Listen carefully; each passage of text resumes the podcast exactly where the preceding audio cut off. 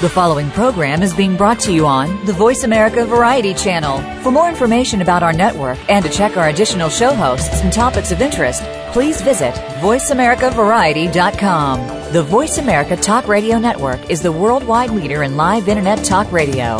Visit VoiceAmerica.com. The views and ideas expressed on the following program are strictly those of the host or guests and do not necessarily reflect the views and ideas held by the Voice America Talk Radio Network, its staff, and management. Help! I need somebody. Help! Not just anybody. Help! You know I need someone. Help!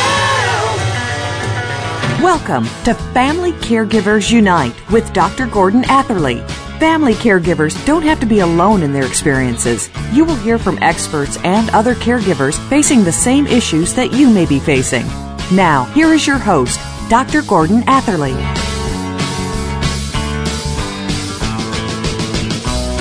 Welcome to episode 134 of Family Caregivers Unite. This is Dr. Gordon Atherley, your host. Our topic today is home automation and cybercrime. Cybercrime is harmful things that computer communications are used for, such as child pornography, spreading hate, use of information in ways that harm individuals. An example of harm is a, an elderly women, w- widow who was losing her memory. She was defrauded of a lot of money by a phone caller who claimed to be a relative. This was cybercrime if the fraudster used a computer to find out the woman's age, the state of her mental health, or some other information that exposed her vulnerability. I know of this crime because this, the woman lived in the condo which I live in. Now I asked Ontario's Information and Privacy Commission who family caregivers should contact for advice if they're concerned about cybercrime risk for a vulnerable family member. The Commission, I'm sorry to say, declined comment. Now, to discuss home automation and cybercrime, our guests are Alan Majer and John Wunderlich. Alan is the founder of GoodRobot.com. He's always been interested in how science, technology, and society interact interact to shape our future. And over the last 12 years, he's followed this interest directly in his career as a research analyst and writer. Now he's exploring this frontier hands on by experimenting with sensors, home automation, robotics, and collective intelligence. His current venture uses technology to help elderly people live independently in their homes by sharing information with family and caregivers. He says monitoring the activity within a home, you know, an example he gives is when the fridge was last opened, allows families to know how their loved one is doing or even alert them to unusual patterns. John Wunderlich is an independent information and privacy consultant in Toronto. His background in privacy includes protecting employee data for a Canadian payroll company, protecting patient data for an Ontario health agency, and being a senior policy advisor to the Privacy Commission of Ontario.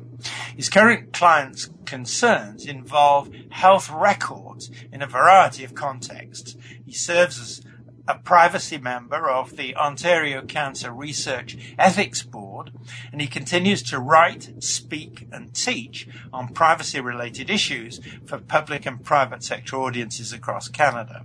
And he describes himself as a middle aged guy with chronic health issues, including type 2 diabetes, who's active in a political party. So, welcome to the show, Alan and John. Thanks. Thanks, Gordon. Okay. Now, Alan, first for you. Please tell us a little bit more about your background and your work in home automation. Uh, my background is uh, as a tech researcher and writer. I did that uh, for 11 years, and uh, during the last year and a half uh, that I worked uh, at that, I really focused a lot on, you know, data and sensors and visualization. So, you know, just based on that list of topics, you can tell that I'm a bit of a geek at heart, and um, I'm a really big fan of technology transformation. So, looking at areas of where you know automation and sensors and robotics can really start to uh, extend and enhance uh, human capability. And what I mean by that is that even the simplest technologies, whether you're talking about something like you know eyeglasses or whether you're talking about you know something you know more complex like an artificial limb or a uh, a wheelchair, you know allows us to extend uh, you know our, our our capability and our senses. And you know in the case of home automation, it allows us to even you know kind of be our eyes and ears when we're not around. And so I really tried to focus you know those interests uh, around that kinds of technology on home automation.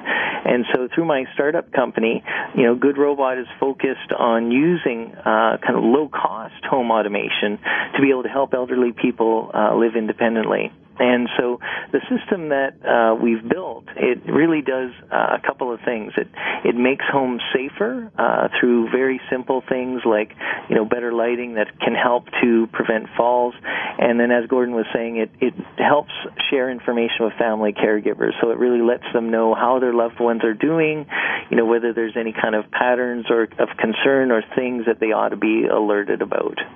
Right. John, please tell us more about your background as an information and privacy consultant, and how did you get started in that work? I'm uh, I'm what you might call an accidental privacist. My uh, my uh, background, professional background, was in IT and operations, where I used to be a network administrator and a systems administrator, and uh, uh, at one point uh, an email administrator, information architect, and the company I was working for, um, I took on privacy as a project because it looked like an interesting uh, technical and uh, policy issue, and I kind of never looked back, as it were. So in the years that I've been doing that, I mean, you covered off some of the um, the jobs I've had, but I, I guess I uh, like to think of uh, of what I do as the uh, as the um, as the as the the still quiet voice of the uh, of the person whose data uh, we as technologists um, are administering because that person's never at the table when decisions were made on how information systems uh, are built. I sometimes use the example of the terribly embarrassing robe that you sometimes have to wear in a hospital uh, that leaves your nether regions exposed. And going up to the nurse's station and saying to the nurse, uh, words the effect of, I don't feel like my privacy is being looked after here. And her response is, don't worry, dear, we've seen it all before.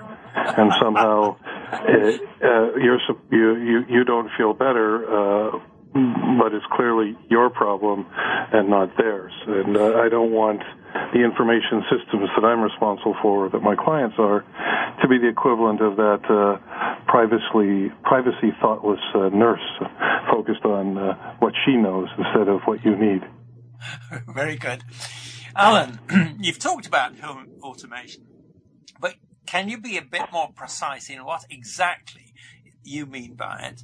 And can you say a little bit more about the benefits to family caregivers who are caring for family members with a whole range of health challenges?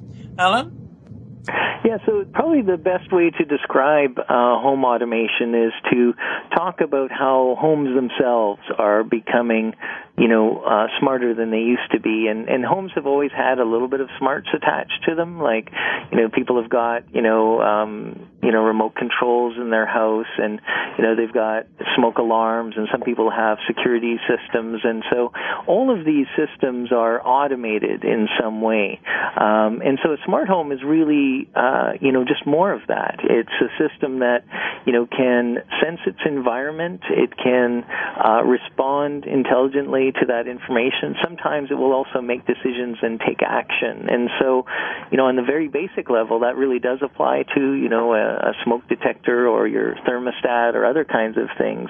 But uh, increasingly, a smart home, uh, you know, has a lot more of these kinds of capabilities. It's things that are, you know, built into your light switches. I, I recently came across an example of a, a smart light bulb that can actually send signals or receive signals. You know, so there's a lot of things that you know your home can do. It can respond by turning on lights. It can you know put on background music or adjust your thermostat based on time of day and all of these kinds of things. But these same kind of capabilities, they they appeal to gadget freaks. But on the other hand, they can be also very useful for caregiving because they can, uh, at the simplest level, they can actually make your house safer so you can light your path automatically to the bathroom at night.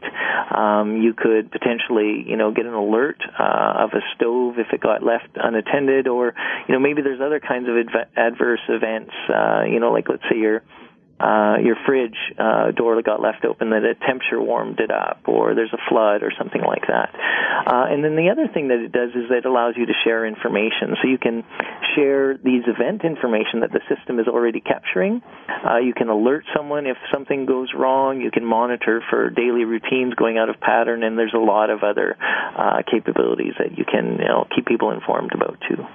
Right. John, what's cybercrime? I know I had a shot at defining it, but how do you, as a professional, not in cybercrime, but in privacy, define it? Or what are the risks, the main risks that you see that should be of concern to family caregivers who are in the kind of situation that Alan's describing? That is, they're using um, home automation as a way of looking after, caring for their family members. John? Uh, Gordon, um, a simple definition of cybercrime is its criminal activity uh, using computers and the internet. So at that level, it's no different than any other uh, criminal activity. There's a, uh, a criminal who's uh, trying to gain benefit for him or herself, and they just happen to use the, the tools at hand, uh, whether it's a club, a knife, or a, computer. Uh, doesn't doesn't really matter. So your recourse there is precautions like you uh, would normally take, and uh, in the physical world, and and uh, look for assistance uh, from the police uh, after the crime has uh, has occurred.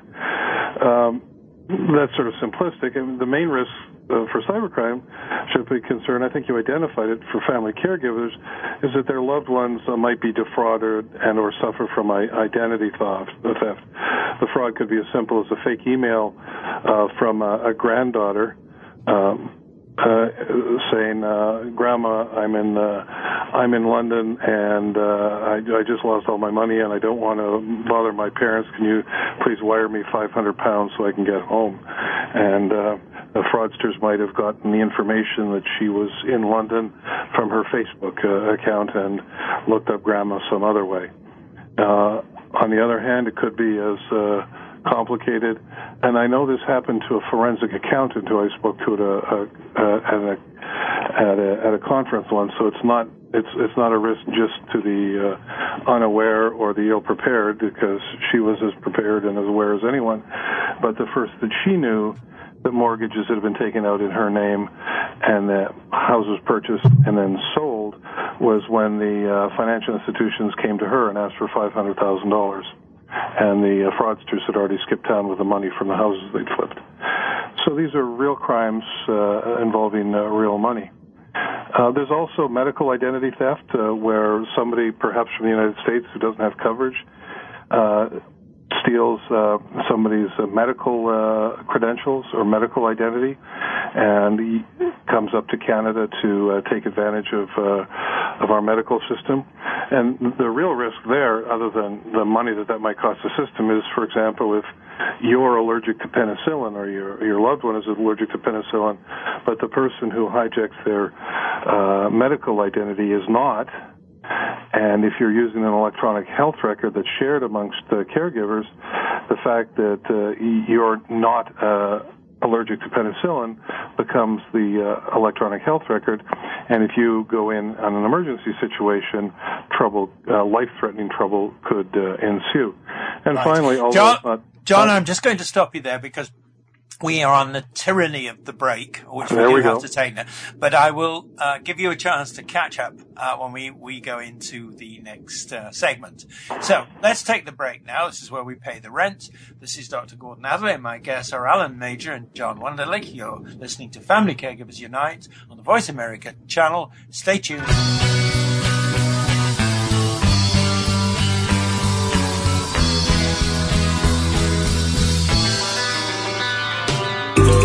Out what's happening on the Voice America Talk Radio Network by keeping up with us on Twitter. You can find us at Voice America TRN. Are you a business innovator or are you just sitting on the sidelines?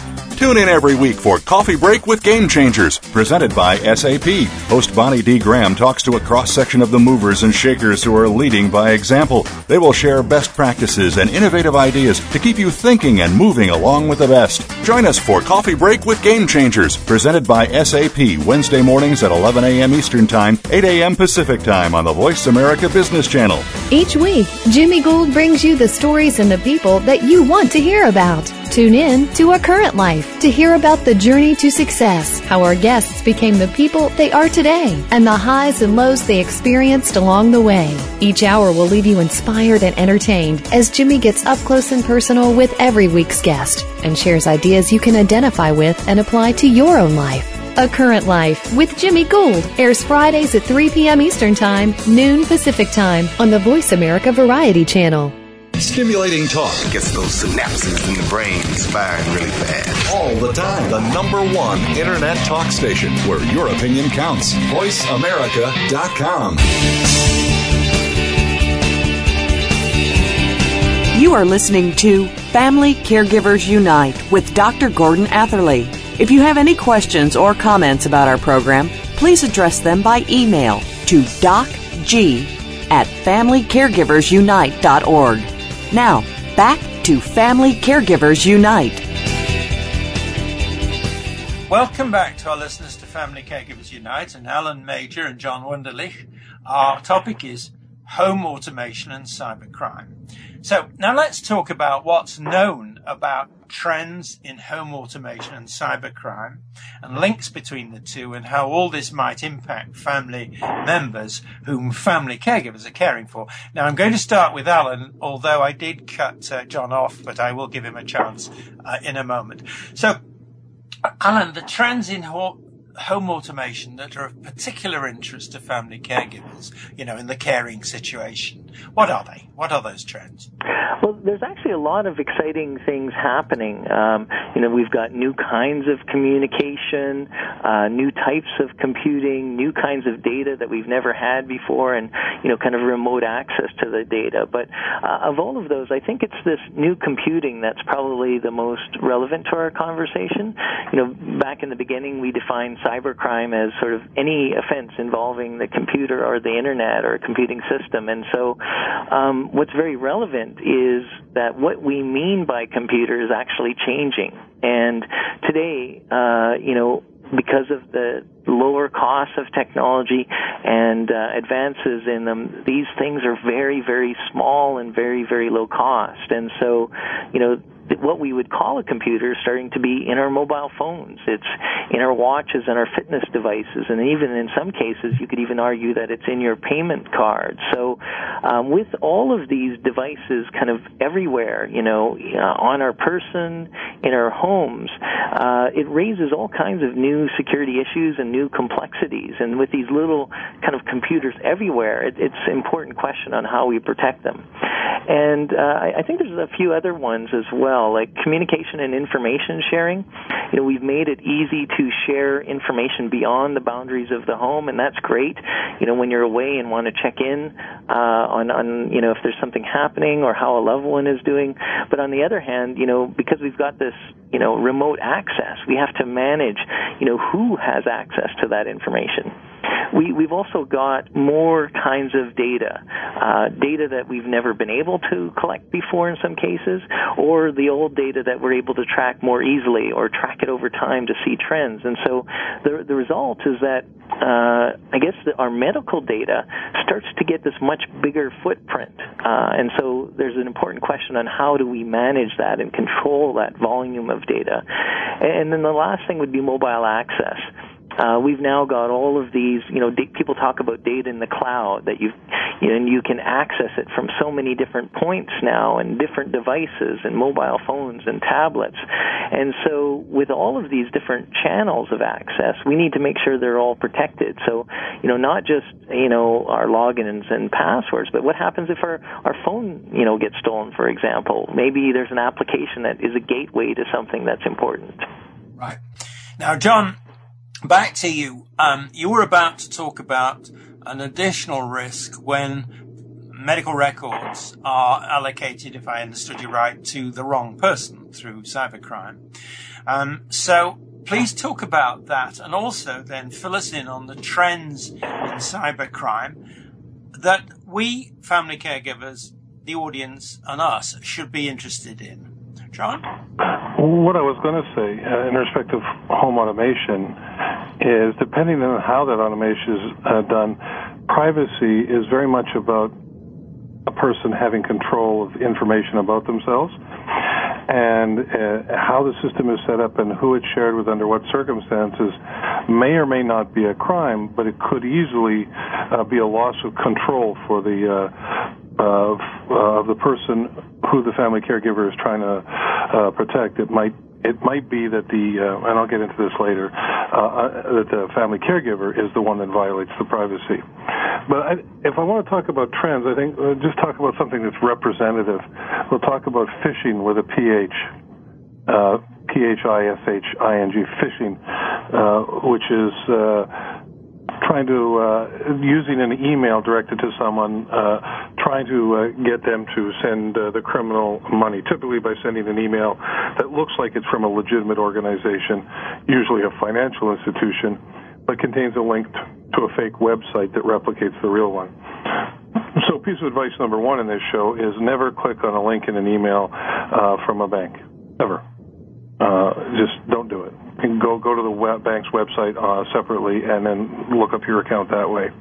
There's something called the Anti-Phishing Working Group, an industry consortium, and uh, if you look at the statistics, for example, in February, they identified 56 uh, over 56,000 separate unique phishing sites.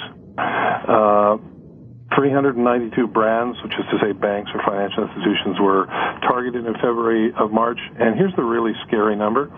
The average number of infected PCs across the globe stands at 35.51%, which means that over a third of the computers that sit in people's homes and desks at work are infected by some kind of uh, malware. So uh, that's the uh, scary part of the show, finding uh, that this stuff is so pernicious, pernicious and widespread. Right. Alan, let's talk about the ways in which home automation impacts cybercrime vulnerabilities. In other words, it, it latches on to what John was just talking about, um, the question of people having control, but also the question of the way in which that control is abused through the things that John was talking about. Now let's talk about the way in which those things might get into home automation, particularly in regard to young people and adults who are living at home being cared for for condition that makes them vulnerable. Alan? I think it's kind of like any system that you would use or depend upon. You really uh, kind of want to ensure that you're using it responsibly in order to limit your risks. And so, you know, when you drive your car, you know, you want to try and follow the rules of the road. And when you use a social network like Facebook, you sort of want to, you know, manage how you share your information or how you deal with strangers. And it's the same kind of thing with home automation because how you use it and what kind of information information you share and how has a lot to do with you know your level of security. So just as an example, you know uh, you want to treat information differently. Like on my website, uh, you know I I've you know actually publish you know whether my fridge gets opened or not, and you can see a chart of that, and that's because it's it's low risk information. No no one's going to be able to you know cause any disruption with that. But on the other hand, I'm not going to publicly allow people to adjust my thermostat or turn on my stove remotely because those are you know much more potentially dangerous kinds of things to share. And so I think it's like every new technology, you know, people embrace it uh, for the the benefits of it, but you got to think about some of the risks as well because especially when that technology begins to scale, the criminals start to look at, hey, is there potential for this technology? You know, just you know, there's there's people who know how to use the telephone system for scams, and you know, the internet has fostered some new kinds of identity theft, and uh, now moving to these amazing smart devices that are going to be everywhere, you know, for in our homes and watches and everything else. You know, this starts to again make the world of security um, a lot more complicated because there's so many more points of potential intrusion. And just like we didn't know, uh, you know, what the internet was going to bring us in terms of new threats, I think there's all kinds of new threats and vulnerabilities that are going to appear in home automation uh, systems as well. Uh, but I guess on the plus side, you know, any of this technology that sort of arms criminals can also arm us. Uh, so, you know, we are able to protect ourselves from harm. We have more sophisticated, you know, home automation systems than we have in the past. Like I joke that now I can not only know if, you know, somebody, you know, enters my home as an intruder when I'm away, but boy, they, you know, they might get into my fridge and eat my food or snacks, and I can see that too, you know. So Very there, good. there's a, a, a, a, I think, a window of information that can now be shared and, and potentially used to, to help us as well. Good. Now, John, um, this question of cybercrime exploiting home automation.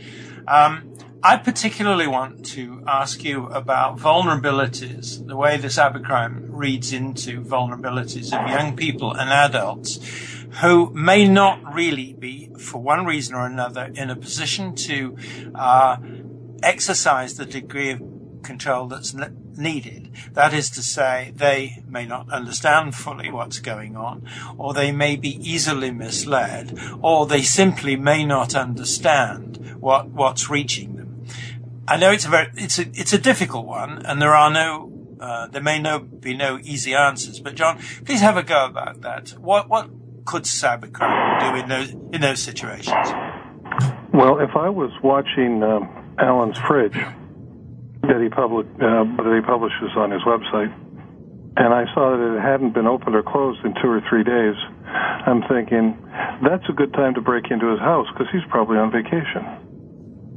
Um, so that's the first uh, the first instance. Just the presence or lack of activity tells you something that's going on in the home and that enables you to uh, to make decisions. Now, if that's a private alert uh, to a security company that says we haven't heard any activity from Alan, maybe he's in trouble. That's a good thing. But if it's readily available, it can be put to nefarious use. There's some interesting studies uh, from uh, researchers that are working on smart grid technology, the uh, the smart meters that are going in in, in some uh, in some jurisdictions to enable better control of the power. And these researchers are finding that they can make uh, pretty sophisticated uh, uh, determinations of what's going on in the home just by simple power use uh, readings. So I'm not sure how much of that this is that gray area between cybercrime and privacy invasion uh, how much you can infer from of people's habits, what they do, and can therefore tailor uh, your attack or your approach uh, if you're trying to defraud them. Because if we're maintaining uh, cybercrime, it ends up there has to there has to be an actual crime at the at, at the uh, as the end game. So there's enough information revealed that the uh, the person can craft a phishing email or can create a phone call where it sounds like they know stuff that only people that are familiar with you would know, and you therefore engender the trust that would lead to uh, fraud. It's a separate question, of course, if releasing that much information about an individual is privacy invasive. And then there's a third question about who's aggregating that uh, data in the back end. And what's going on with that information and what profiles are being built on you and whether you can become a target of uh, other kinds of uh, transactions. But I think I don't want to overstay my time yet again. No, that's perfectly fair. Just very quickly, though, supposing um, we're dealing with a child, and the, I'm talking about situations that are actually real. That is, a child is very good sometimes who, with autism, but all, also is able to be very good and effective in the way that they use computers. It's, two things sometimes go in together. But that child may not be sophisticated enough to recognize that he or she is being exploited. Now that's where the question of the decision making passes over to the parent in the sense that the parent is there to do the protection. Now, do you see any problems with that? The way I've just described it, that that idea that the, there has to be an overseer in these sorts of situations. Well, I think that's that, that's correct. I mean, if you're dealing with a person who sees a link on a page and because their condition has to click on it, um, that enables uh, malware distributors to ensure that their malware is installed on that computer. So if that's the nature of the condition, then yes, you very much have to exercise uh, positive control. Uh, it very much depends uh, upon the nature of the relationship, the nature of the uh, of the uh, of the issue, because uh, privacy. I go back to this. Just because the caregiver might know more doesn't mean that they know best for the person that they're caring for. Uh, privacy, as long as you're capable and that's really the question you're asking, I think, Gordon, mm-hmm. uh, is uh, uh, is a matter of uh, being able to make my own stupid mistakes. Thank you very much. Right. Now I'm going to stop you there only because we've got a break, but we'll pick that up again because that's a fundamental point. So we'll go to the break now. This is Dr. Gordon Atherley. My guests are Alan Majer and John Wunderlich. You're listening to Family Caregivers Unite on the Voice America Variety Channel.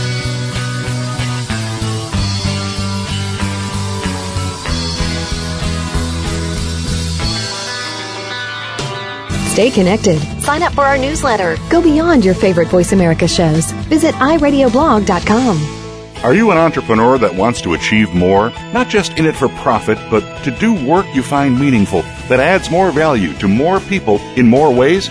Listen for Be More, Achieve More Inspiration for the Entrepreneurial Mind. With host Chris Cooper, you'll hear from successful achievers from around the world with the passion and experience to offer invaluable guidance. These people are making a difference and will help give you the motivation and insight to achieve more. Be More, Achieve More can be heard live Fridays at 8 a.m. U.S. Pacific Time on the Voice America Business Channel.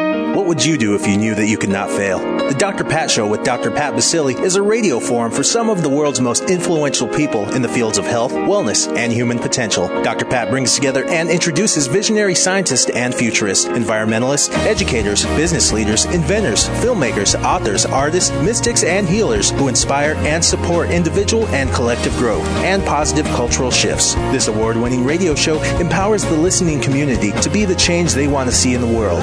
Tune in every Thursday at 8 a.m. Pacific for The Dr. Pat Show with Dr. Pat Baccili, radio to thrive by. Streaming live, the leader in Internet Talk Radio, VoiceAmerica.com.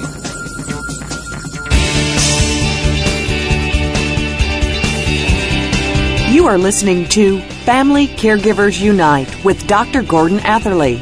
If you have any questions or comments about our program, please address them by email to docg at familycaregiversunite.org. Now, back to Family Caregivers Unite. Welcome back to our listeners to Family Caregivers Unite and Alan Majer and John Wunderlich. Our topic is home automation and cybercrime. So let's talk about cybercrime that could exploit home automation in the ways that we've been talking about, but from the perspective of family caregivers who are interested in home automation to help care for family members. So, Alan, first for you, please highlight the types of questions relative to cybercrime risk that family caregivers should ask folk like you who are providers of home automation. What are the questions?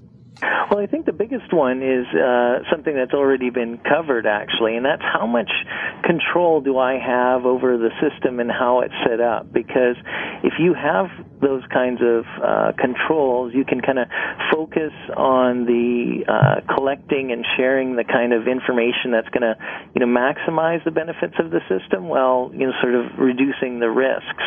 Uh, because in some cases, there's costs of not sharing the information. You know, whether it's, you know, I mean, there's all of these issues where you we wish we had information on, whether it's a fall or a vital sign that could have been shared with our our doctor, and so you you want to be able to kind of share those things, but at the same kind of you know at the same time, you know, not share information that unnecessarily you know uh, you know puts you at risk for the same reason you would you know email someone your your credit card number. So I think you know just managing that and managing who has access to it can really go a long way. So you want to make sure that the system kind of has those capabilities built in, um, and then ask what data protections are in place. And uh, you know some of that is really basic, like making sure that when you transmit data, try not to transmit personally identifiable information with it, and you know checking you know asking questions questions about, well, who can access this data and under what conditions, and does the data have this life cycle so that I can ensure that,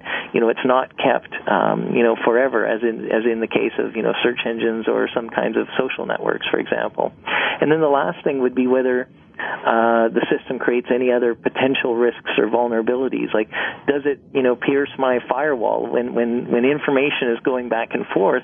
Could it affect, you know, more valuable data that's, you know, sitting on my, you know, personal acu- computer or other kinds of uh, equipment? Because the last thing you want to do is, you know, create a gateway to that kind of stuff. Right, John. Again, it's the same question, but questions about privacy security and what I'll call worrying incidents. What are the types of questions that uh, family caregivers should ask, and who should they address those questions to? Well, the things that Gordon said, and I don't mean to challenge him because uh, make me want to challenge the use of the word smart for all of these systems because if they were smart, they'd be like human beings and you could have a conversation about what your privacy desires were and the human being would go away and configure themselves to respect that. So smart systems are actually complicated systems that have a lot of choices where there's a lot of responsibilities. But so, and some of those responsibilities, I think we've covered what information does the system collect, what's the information used for, what's the information stored, who has access, if Gordon's uh, company uh, uh, collects information and keeps it on his servers, who on his company has access to that information? Does uh, does the company share that information even anonymously? How long does the company keep the information? Does the company have a privacy or security officer? How can you contact them? If you change your mind about using the service, can you get your information back? Can you get it deleted? Can I request access to my own data at the service and request correction if there are errors? And so forth and so on. So if we're providing a service, most of these questions would be uh, directed to your uh, to your service provider. Right. That's the, that's sort of the quick uh, quick list of questions. Perfectly fair. Now, Alan, I want you to look again at the role for family caregivers in protecting family members. Um, that is to say, it's one thing to ask questions. Um, it's another thing to take responsibility. But as John's pointed out, uh, there may be occasions when taking responsibility is in fact intruding on the decision making of the individual family member. So please say more about the role you personally see family caregivers in protecting family uh, caregivers against the, the risks that we've been talking about. Yeah, I think uh, I mean the the really important role is that uh, family caregivers are just in a huge uh, you know position of responsibility. You know they're they're they're playing a role in deciding what systems and tools to adopt or how it gets used. And uh, I, I I would echo uh, John's comments about some of these smart systems are not so smart, and so you know you need a human uh, kind of at the steering wheel to kind of make decisions ab- about them and what kind of use is appropriate or how much you know you can actually you know rely upon these systems, and that's that's really important, you know, to when it comes to any tool. You know, you want to minimize the risks to the people that you're caring for, and you know whether that tool is a grab bar, a pill box, a security system, or a home automation system. You need to use it in a you know a smart and informed way. And and so for all these tools, uh, using it, uh, it's important to make sure that it's used correctly. And I think it's also important because of some of the limitations that it's a complement, not a substitute for the kind of care that's being provided. And so, you know, actively managing how they get used is a really important step towards minimizing some of the vulnerabilities. And it's just in a way like, uh, you know, how we're taught from a very early age these safe practices. Like I'm saying, you know, telling my kids, don't open the door for strangers. And but kids today are exposed uh, to lots of new things that I never was when I was a kid. You know, so now we need to talk about these new issues about, you know, how you have rules about privacy and safety online and what's appropriate to share and how to manage privacy and passwords and phishing. And so uh, the same applies to any of these new technologies like home automation. We need to be really careful about the information we share and who to share it with, what things can be safely controlled outside a home and, and what shouldn't. You know, I don't want, you know, the, the, the stove or, or these kinds of, you know, higher risk devices maybe attached to the network or to the system. So that way I think you know, using these things and, you know, basic security around passwords and other stuff allows us to focus on uh, using these systems and tools in ways that can actually reduce risk and overall improve our capabilities. John, it's essentially the same question. The role that you see for family caregivers in protecting family members against the things we're talking about. But I'd like you to dwell on the point that sometimes the family caregiver may be intruding and sometimes they may be protecting. Please say more from your experience in the privacy world, which is considerable, how you see that, what kind of advice you would give and how you would see that role. Well, privacy is, uh, from my point, when we're talking about systems, is um, it's not the privacy of making sure the door is closed when you go to the bathroom. It's about information privacy, the information about the person. So if the person that you're providing care for, that's being provided care, eh, it's a mobility problem. They're a paraplegic in full full control of their senses. I don't think that there's any role at all for the family caregiver in helping them uh, set up or their systems or, or access information or any of that because the reason that they're being provided care doesn't reduce their capabilities uh, to make those decisions and execute upon themselves in, in, a, in a general sense.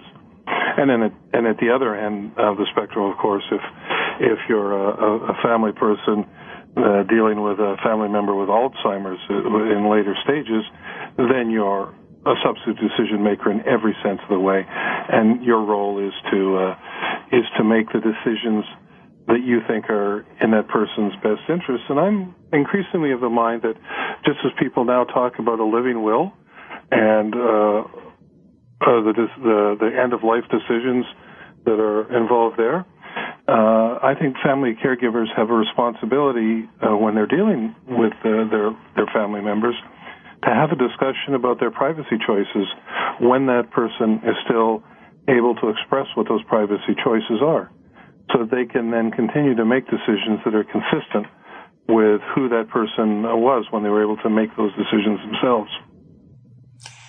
I'm going to just make a comment back to you both.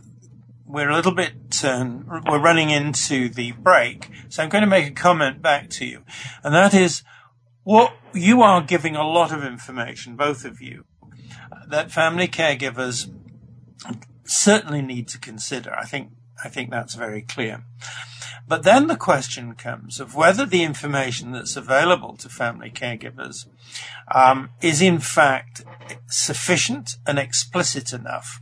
And I wonder whether there's more of a role for producing the kind of information that goes out with when you had a prescription filled. The pharmacist will give you uh, a printout of things, you know, the side effects to be watched for, kind of what, when to take it, when not to, things not to mix it with, and that kind of thing. And I'm wondering if there's any role, just, and I, I this is a very big question, but a quick answer. First of all, Anne, do you see any role for more and better information for family caregivers in the kind of situations we're talking about? What do you think, very quickly? Oh, I think absolutely there is. Uh, you know, people are, uh, you know, they, they don't know what they don't know in some cases. So, you know, kind of outlining some of the issues that they may not have uh, considered, uh, I think can be very, very helpful. And okay. even the things that they are, some kind of guideline around uh, the information or how it can be used or, or other issues, that all of that is very, very valuable. John, do you agree with Alan on that? Mm, not so much. I think oftentimes the providing of a deluge of information becomes stuff my lawyer made me tell you, so I don't have to take responsibility for choices you make down the road. I'd rather that the systems were designed to be safe to begin with, from a privacy and security point of view. Um, Perfect. Yeah, perfectly fair. Now, unfortunately, we have we have to break at that point, but that's that's something uh, that's very worth hearing. Uh, the privacy should be designed in. Now, as I say, it is time to take the break. This is Dr. Gordon Atherley, and my guests are Alan Majer and John Wunderlich. You're listening to Family Caregivers Unite on the Voice America Variety Channel. Stay tuned.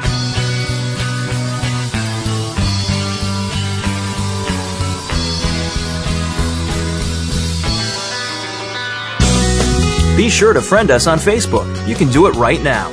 Visit facebook.com forward slash voice America or search for us at keyword voice America.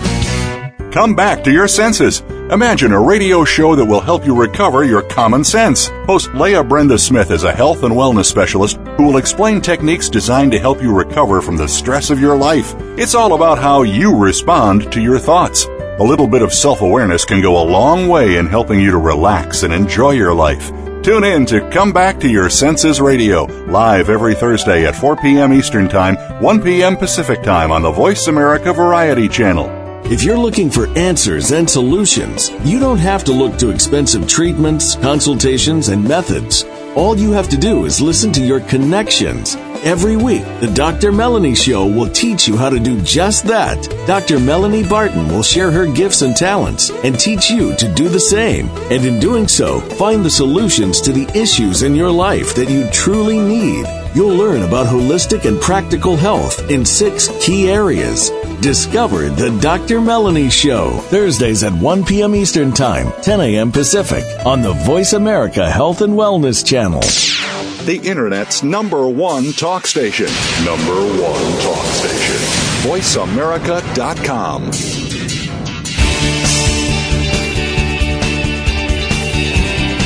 You are listening to Family Caregivers Unite with Dr. Gordon Atherley. If you have any questions or comments about our program, please address them by email to docg at familycaregiversunite.org. Now, back to Family Caregivers Unite. Welcome back to our listeners to Family Caregivers Unite and Alan Majer and John Wunderlich. Our topic is home automation and cybercrime. Now, ensuring that the benefits of home automation aren't uh, undermined or destroyed by cybercrime is obviously an increasing challenge from all the things you've been saying. So I want to ask you both the priorities you see. Alan, first of all, what are the priorities you see for the home automation industry? Well, one of the things, and to kind of pick up on what we were talking about before the break, is that I, I think it is really important to consider how people will use a system, you know, day to day. And so having some kind of guidelines on that uh, appropriate use ensures that they can sort of maximize uh, the benefit of using the tool, but that it also, you know, makes sure that it, it really improves the safety and keeps people informed. And so um, you really can't control a lot of ways that people use a system. You can build in security, you can build in um, privacy, but it's like your house. If you have great locks, but you don't sort of lock the door when you leave them, uh, you know, all, all of those, you know, features and capabilities are, are, are useless. So I think it is important to have, you know, at least a process of education or some some way of keeping people informed as to appropriate usage, and especially when it comes to things like phishing or password protection and those kinds of things, it certainly can't hurt. Um, the other thing that I think is uh, very important is ease of use because one of the challenges around any technology is that you know like people find computers or technology confusing sometimes. And and I think online criminals love to take advantage of that confusion. That's how they you know they'll pretend they're a bank or they'll pretend that you know they're your system administrator. And so if you can simplify a system so that how it works is very very clear it can kind of go a long way to reducing that confusion and make the system um, a little bit safer managed, and uh, you know people can have better confidence in it. Right, and, John. I'm going to because time's a little bit short. I'm going straight to John on this one. What are the priorities you see for governments and their agencies? I'll back into that question. David Rice, in a book called Geekonomics, that's about security, talks about the problems that startups have, which is that they have to have cash flow. Cash flow means that your system has to work soon and be sellable. If you start building security into systems, it delays uh, the start of your cash flow. This is just a general problem for startups. It's almost self-evident uh, because uh, security is not necessarily a functional requirement. So the role of government is to even that playing field, so that all the startups all have to provide basic if you will, seat belts in their software. Determining what those seat belts are for what kind of software going to be a challenge, I grant you. But the role is to make sure that uh, that's built in even if you're a startup. And then the education and publicity part is the, again, to use a seatbelt analogy, uh, making sure that people are aware that uh, they should be wearing the damn things. Yeah. Now, let's talk, Alan, please, about the priorities you see for family caregivers. Well, I think uh, for family caregivers, the bottom line is really all about kind of balancing these risks. There's, you know, so many day-to-day risks that caregivers are contending with, you know, all the time, and there's simple ways to make big differences in mitigating those risks. And you know, some of them are low tech, you know, removing a loose carpet or installing a grab bar, or you know, even you know, on automated side, improving lighting to reduce falls. And so I think, you know, home automation technology does offer some potential to reduce some of these kinds of risks, and we can really accomplish some great improvements by uh, sharing the right information with the right person at the right time. So, you know, with family members, with physicians, or others in some cases. And so, you know, if if that's done right, you can not only kind of respond to emergencies, but you can actually, you know, help to prevent them. So there's real benefits to correct uh, information flow or improving in the information flow. But with that, I think there's a lot of kind of responsibility and, and, and concern that we need to take some basic steps to make sure that that information flow is secure. So, you know, who it gets shared with and how. Is it necessary? Is it not? You know, do you have a good password? All of these things can really go a long way to allowing you to focus on the benefits of the system, uh, just as you would any other kind of tool that can help. Got it. John, your priorities for family caregivers, please. I very much echo what uh, Al, Alan had to say. I mean, the devil here is in the details by by making sure. What do you mean by the right information is in the right person's hands at the right uh, at the right time? Uh, if you can uh, do that in, in a way that where the defaults are privacy protective and secure, I think you've got a winner. Uh, but we, I'm not sure that we have a corporate or regulatory environment that fits that bill. Quick question to both of you. Um, first of all, Annan, do you think there's enough awareness around of the risks and, for that matter, the benefits of home automation? I think there's not. A lot of people, um, unfortunately, are either don't aren't even aware of some of the possibilities of home automation, let alone some of the risks. And unfortunately, much of what they might hear, you know, would come from advertising. So, yeah, there's there's definitely a lot of uh, information flow that could be improved. Yeah, John, what what same question to you? What's the level of awareness that you you see? Well, if companies were as aware of how vulnerable they were to privacy uh, problems, there'd be a lot more people knocking on my door demanding to hire me than there are.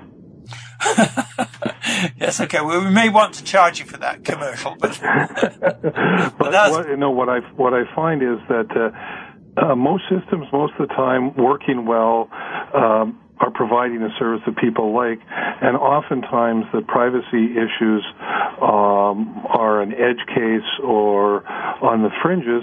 But the problem is that when you build large systems for large numbers of people, uh, what only affects a small percentage of the people, it, it, 100, it, it was only 1% of your customer base, is still 100% of a problem for thousands of people. And we still haven't figured out how to square that circle and the population's getting bigger, and the people, as I understand it from what you've been saying, and the people who are wanting to abuse um, home automation to indulge in cybercrime and those kind of things also seem to be getting more adept at using the technology. Is that right? John, first of all? Uh, well, absolutely. Um, it, it's an arms race. And on on the one side, uh, we're trying to build systems that are convenient and easy to use and provide a, a range of services that also, uh, unfortunately, too many cases provide security and privacy as an afterthought to the design process. Whereas the opposition, their first and foremost goal in designing their systems, and some of them are very well funded, is to penetrate those systems to commit crimes and gain access to information. It's uh, it's uh, what's what's the word for it? It's asynchronous combat, but the advantages are with the attacker. Yeah. And if I could just say, ask you this, um, Alan, and I'm afraid this does have to be the last question. Um, this matter of everybody, so to speak, getting smarter, that is, the people like you who are designing the systems and the people who are out there wanting to abuse the systems, um, John's been talking about a sort of constant struggle, and the people, other people I've spoken to say the same thing, but they stress the point that you've always got to be trying to be a step ahead of the bad guys, and the bad guys are always trying to be a step ahead of you. Now, very quickly, yes or no, is that a fair comment to make to you? I agree. I think it's an, a bit of an arms race, and you do have to be very, very careful to uh, try and keep a step of the head uh, of the game. I, I mean, even you know some of the most sophisticated uh, corporations, uh, you know, in this continent have had all kinds of vulnerabilities. So yeah, I think it's a, a big issue and something to keep on top of. Right. Now, unfortunately, we have to close, uh, that I want to say thank you first to our listeners, and I also want to say thank you to Alan and John, because what you've been saying, I think, is profoundly important. That is to say, we all have to be uh, alert. We there's no need to panic, but there's certainly a need to take account. So, for all the work you're both doing, every success, and I hope that you'll work together in one of these ways to bring forward the the sort of common ground that you both have. Now, to our audience, I'd like to say we'd be pleased to hear from you um, on your views of roles of family caregivers. And if you'd like to send me comments, please do so. Or if you'd like, if you'd like to be a guest on Family Caregivers Unite, uh, please get in touch with me as well because we're always interested. Now, in our next episode, we'll talk about laws for family caregivers' rights and compensation after years of family caregiving. So please join us, same time, same spot on the internet. Talk to you then. Thank you again for joining us this week for Family Caregivers Unite with your host, Dr. Gordon Atherley. Please tune in again next Tuesday at 10 a.m. Pacific Time, 1 p.m. Eastern Time on the Voice America Variety Channel. And until then, we hope our program will help make the coming week easier and more hopeful. And I do appreciate you being around.